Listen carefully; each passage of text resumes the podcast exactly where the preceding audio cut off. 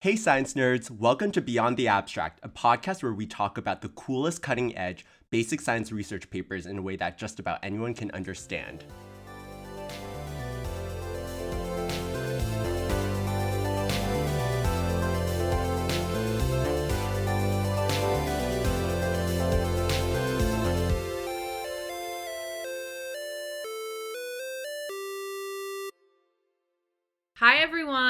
Welcome to episode 10 of Beyond the Abstract. What day is it even now? yeah, we're close to a month into quarantine, so we're trying something a little bit different. Derek and I are actually recording from our own houses, so. As responsible social distancers, flatten the curve. Yes. What's the T, Ellen? What's the quarantine?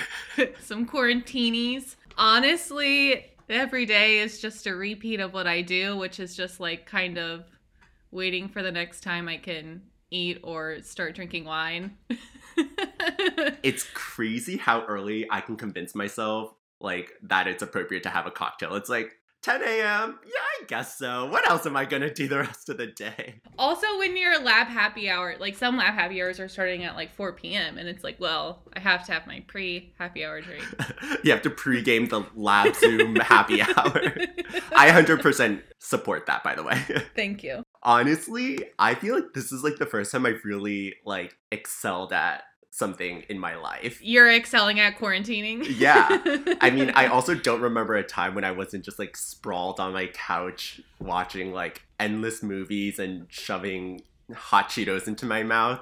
My mom wonders why I'm still single, but yeah, I feel like I, I could be thriving, honestly. Honestly, if you're finding a stash of hot Cheetos in these times, then I would date you. thank you, thank you.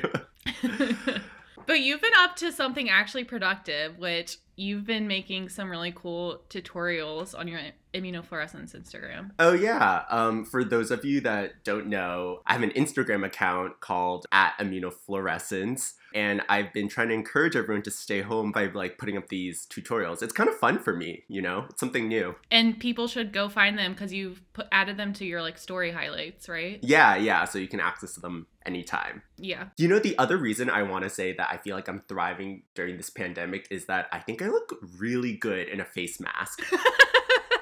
Which like I don't know what that says since it's like 75% of my face is like covered, but I just like can't stop looking in windows when I put it on. I tell this to my sister all the time, but I'm like, if I could just like grow a beard, I'm covering like 70% of my face. I think that's a good look for you. Which is just ideal.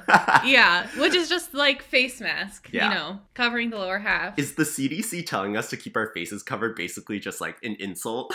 I think they are shading us. They're like, we don't want to see it, you guys. Yeah. Put half your face away. Yeah.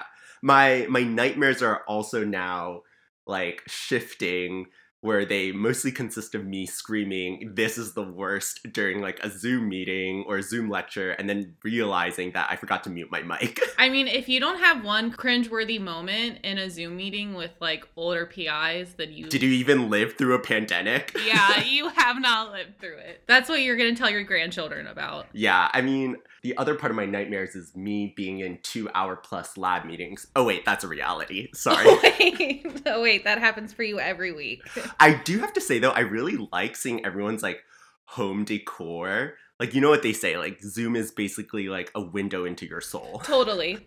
Have you been keeping yourself busy? I feel like normally I really like cooking for myself, but if I'm working, like actually working, by the time I get home, I'm usually like pretty tired. So I feel like I've been making some more elaborate meals. And I've been trying to bake a lot, but the sad thing about quarantine baking is that usually I'd like to share my baking with friends.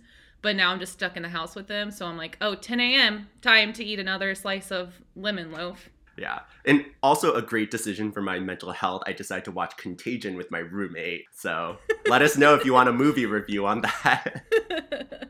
So, speaking of contagion, we are returning to a coronavirus themed paper this week. Episode 8, we did another coronavirus paper if you guys haven't checked that one out. This is another paper. It's a little bit different. It might provide a sort of slightly more optimistic view of the future of the pandemic. So, the paper that we're discussing this week is called Reinfection Could Not Occur in SARS CoV 2 Infected Rhesus Macaques, published on BioArchive in March of this year by the Chen Group at the Peking Union Medical College in Beijing. A major theme of this paper is reinfection. So, this is exactly what it sounds like by the name. Reinfection occurs when you're infected with a virus, you completely clear the virus, and then you're able to get infected again with the same virus. Mm-hmm. So, this is an important part of studying coronavirus because there's recently some concern that reinfection could happen with COVID. Some early studies in China were showing that patients who were cleared for discharge, meaning they looked healthy, they looked like they had completely cleared the virus, left the hospital and then after a few days or weeks were testing positive with the virus. So the question that this raised is whether or not these patients are actually getting reinfected with the virus or if they're relapsing, meaning they sort of the virus re-emerged, the same virus that they were infected with re-emerged despite them seeming like they were clinically healthy. So this is an important thing to know about whether or not these patients who are being discharged from the hospital are fully cured, as we'd like to say. Mm-hmm. So, another important theme of this paper is just talking about immunity. Immunity involves the immune system actually fighting off infections it's seen before. So, in terms of a viral infection, once you are infected with a specific virus once, your body is usually able to fight off the infection. And after it fights off this infection, it actually creates a memory of the virus. So, once it has this memory of the virus, it keeps this arsenal of defenses against the virus. So that means that if you get infected with the virus again, your body is able to fight off the infection faster and more effectively. So you either get less sick or don't get sick at all. And one really important form of immunity that the paper discusses is something called antibodies. Um, you might have heard of these before. In terms of viral infection, you typically make antibodies to a specific part of the virus. And this both allows your body to detect once a virus is entering your system, and then it also allows your body to alert other parts of the immune system to clear the virus. And clinically, this has a lot of really important implications. First of all, this is the basis on which vaccines are formed and developed. For vaccines, we usually inject some sort of dead version of the virus or really weak version of the virus that we know the body can overcome easily, but it's essentially a cheat sheet for the body so that when it comes in contact with the real thing, it's ready to fight it off so that we don't get sick. Also, these antibodies are really important. We'll talk about it a little bit later. They're really important in telling us what stage of the infection that we could be in, or just the fact that we got infected at all. Because once the virus passes, we might not be able to detect the actual virus, but we should be able to detect antibodies against the virus. And then the final piece of background is just about the animal model they're using. So they're using something called rhesus macaques. And I don't think we've actually done a monkey study paper before. But as you would imagine, rhesus macaques, they're a type of monkey, and that means they share a lot of similarities to humans. They're kind of considered the gold standard of animal studies that you need to do before you go into clinical trials. Like it would be ideal to do uh, monkey studies. However, they're very expensive to work with. They're obviously much more challenging to work with than mice. So typically, these studies are limited to a small number of animals. Your old lab actually worked with rhesus macaques, right? Yeah, so I worked on the monkey form of HIV called simian immunodeficiency virus. So at the NIH, we got a lot of monkey samples. There's an entire vet staff that works with them, and the facility was actually like 30 minutes outside of NIH campus. But I got to actually visit the facility, and it's it's really interesting um, to see the animals and see the amount of care staff that goes into them. Mm-hmm. If you could just estimate, do you know approximately how much it costs for each monkey to partake in a trial? So I think I might be misquoting. I remember it's something on the order of like 10,000 to 20,000 maybe just to have like to purchase the animal, but then there's a ton of money that goes into mm-hmm. like the upkeep and everything. So it's very very expensive. Yeah. Obviously it varies based on like the type of study you're doing, but just already like the animal alone is just thousands and thousands of dollars. Yeah. It wouldn't be unusual for one of these studies to like go into the millions, right? Yeah, definitely. So the question that this group was asking in this paper is is it possible to be reinfected with SARS-CoV-2 after you've already been infected and cleared the virus? So, this is a really important question to answer because we have so far been telling patients that once they are cleared of the virus, once they get sick and hopefully get over the virus, that they can essentially go out into society and be totally fine because they're now immune.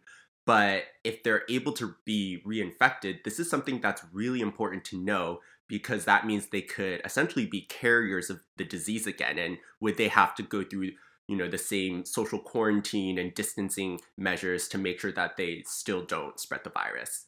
And this being a new pandemic, we don't know the answer to this question yet. Mhm. Since viruses can behave both ways, they can be completely cleared and you can be immune, or you can get reinfected. Mhm.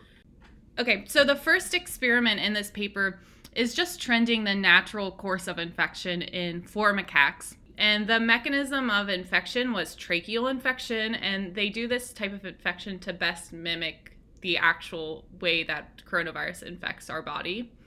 So then they monitored the clinical signs of infection in these monkeys. One example is weight loss. So, three of the four monkeys had obvious signs of clinical infection had weight loss. And they all followed the same sort of dynamics, meaning that their symptoms were peaking around three days of infection, and then they recovered from all of their symptoms after about two weeks from infection. Another thing that they monitored in these four monkeys is the amount of virus, and they did this through uh, swabs of their respiratory tract. And then they again tracked the amount of virus in these monkeys, and it followed the same dynamics as their symptoms, meaning that the amount of virus spiked around three days after infection, and then they were very low or undetectable after about two weeks. The next thing they wanted to ask is if these monkeys develop antibodies against this virus. And like we were discussing before, antibodies are a really good marker of if your body is sort of mounting defense against the virus. So they could track the levels of antibodies in the blood of these monkeys for the whole time course. They noticed that after about one week of infection, the antibodies against the virus were really low. However, after these two to three weeks, when they were recovering from their symptoms, the group noticed that the monkeys had higher levels of antibody that were specific against the SARS CoV 2. And this is pretty normal because it takes our immune system time to actually generate these antibodies. And again, there are different types of antibodies, but even so, it takes time for the immune system to recognize the virus, to send the information of the virus to our immune cells that make antibodies, and then for this actual antibody process to occur and be efficient. Usually, like they found, the development of antibodies mirrors your clinical symptoms. So, usually, when you have really bad symptoms, feel really sick, your body hasn't made antibodies yet, but as you recover, your body is making antibodies to fight the virus. Um, so they looked for other signs of infection, like the virus load, and they also looked at chest x-rays of the monkey's lungs. I don't know about you, Ellen, but were you going through the ABCDEs of reading the chest x-ray? of course. Gotta check that to make sure there's no fractured clavicle. so in medical school, we essentially learned this mnemonic of like how to read chest x-rays, and it's ABCDE stands for airway, bones, cardiac, diaphragm, and then everything else because, you know, there's always everything else. but they would always try to trick us because we would want to look directly at the lungs and be like, oh, there's a pneumonia. And they'd be like, oh, just kidding. They have like a fractured, like, clavicle. Yeah. They'd be like, gotcha, bitch. The heart's on the wrong side. and I'm like, oh. oh, whoops. gotcha, bitch. This is actually a monkey chest x ray, not a human. Needless to say, we were both pretty terrible at reading chest x-rays. really served me well for my eight weeks of pulmonary that I had in both peds and medicine.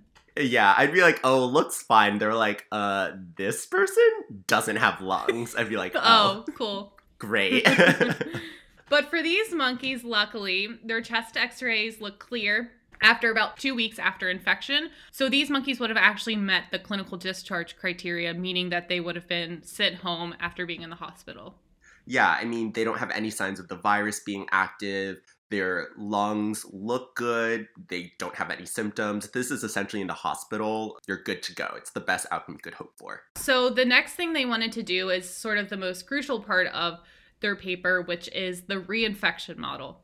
And the question they're asking here is can these monkeys that have seemingly recovered from the virus be reinfected? So, the way they modeled this is that in two of the monkeys, they reintroduced the virus four weeks after the first infection. And again, they're giving the same dose into the trachea as they did before. So, when they monitored the symptoms in these monkeys, they found that neither of these monkeys had any weight loss. They had no real signs of infection. And again, when they were doing the throat swabs, they didn't detect any virus in these monkeys. So, because they had two monkeys in this group, they actually euthanized one monkey five days after the re challenge. And when they looked at all different sites of the body to see if they could detect virus anywhere, they did not detect virus in any of the sites that they checked. Yeah, they even looked really close at the lungs and then did histology, did immunofluorescence to look for like viral proteins within the lung, and they weren't able to find anything, which is a good thing. If a chest x ray looks clear, there could still be virus there, so they wanted to make sure that there was no virus detected and then the other monkey, the second monkey that was re challenged, didn't develop any signs of infection for the remainder of the study, which was about two weeks after the re challenge. So, I mean, that's pretty good. Essentially, in both of these monkeys that were reinfected, they didn't show any signs of active infection. It just seems like they're protected from the virus. Going back to the importance of the study and what they were originally asking, is the group wanted to know if we will develop this immunity against the virus after the first infection. And this study gives some preliminary evidence that yes, once we're infected, it seems like we can be protected from a second rechallenge. And of course, as Derek was mentioning, this has really important implications for how we'll approach social distancing measures and also reintroduction of people who were infected previously. Yeah, essentially, like how will I come crawling out of the cave that is my house and will I be safe from everyone? I think the CDC will be like, we're going to have that guy just keep the mask on at all times. for the rest of his life. the pandemic's actually been over for a few weeks. No one's told me. They're like, oh, maybe it's better if he stays in the house. He's thriving in there. We'll leave him. There's obviously a lot of shortcomings with this study. I mean, it's only really four animals, which is a really small sample size. Again, we explained why it was done this way. It's just because these rhesus macaques are essentially the gold standard before you do anything in humans, but they're also really expensive. So there's really like a cost benefit trade off here. Yeah, and I'm sure there are many groups across the globe who are also trying to perform some more similar studies, both in monkey models and also other animal models. There's still a few questions that remain in terms of are we actually going to be immune? And like for example how long would this antibody response like even last? Like how long are we going to keep producing antibodies at some sort of level that's high enough to protect us. Because even for a lot of vaccines, we have to get booster shots just because our immune response can wane over time. And another thing is how much antibody do you actually need to produce to get protection from the virus? Different people can develop different levels of antibodies. And sometimes the levels that you produce might be low, and that might not be enough to protect yourself from reinfection. As with all things, the things that determine this are really unknown. It's some combination of genetics and your environment, probably the microbiome. he said that just to make me happy. it would be really interesting to see okay, what ensures us that we actually have a good antibody response? We were saying before this has really important implications for vaccine design. So, for a vaccine, the ultimate goal is that you produce antibodies against the virus that you're targeting. And one really crucial question when you're developing a vaccine is what part of the virus do you want the antibody to target? So at this point, it's fairly unknown of which actual part of the coronavirus that would be best protected if you made antibodies against it.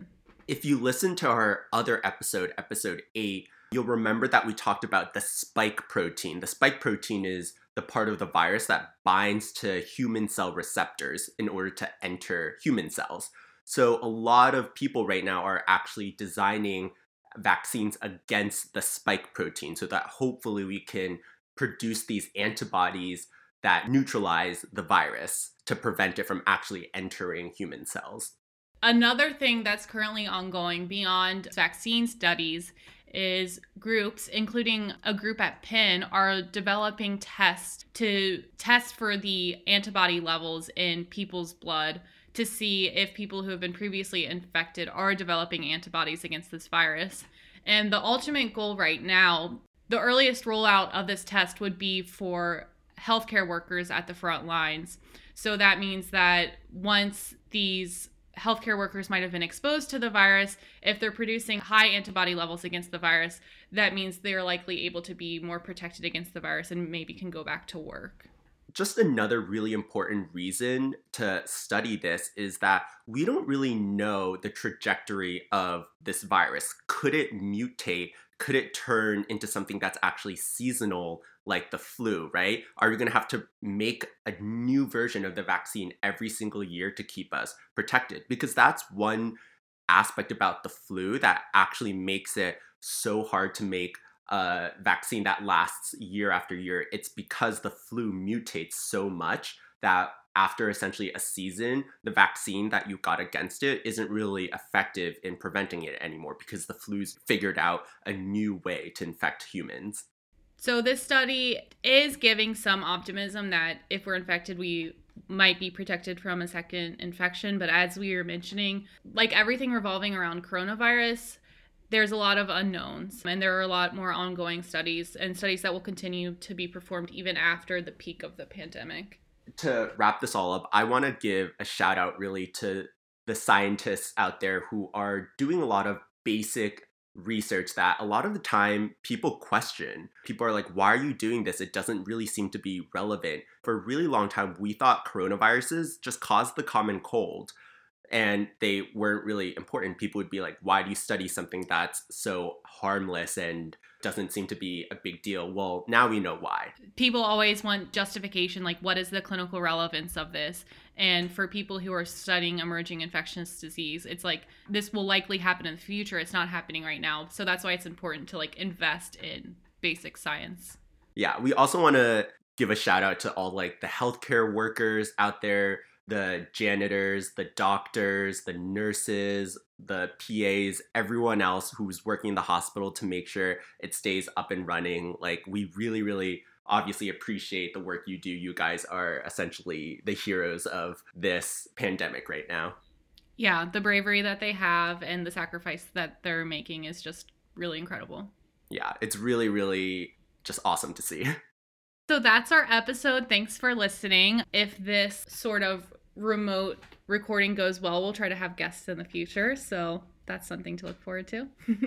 yeah, we've been busy. We've been making friends, you know. Internet, Internet friends. friends. Where we thrive. but thanks for listening. Bye.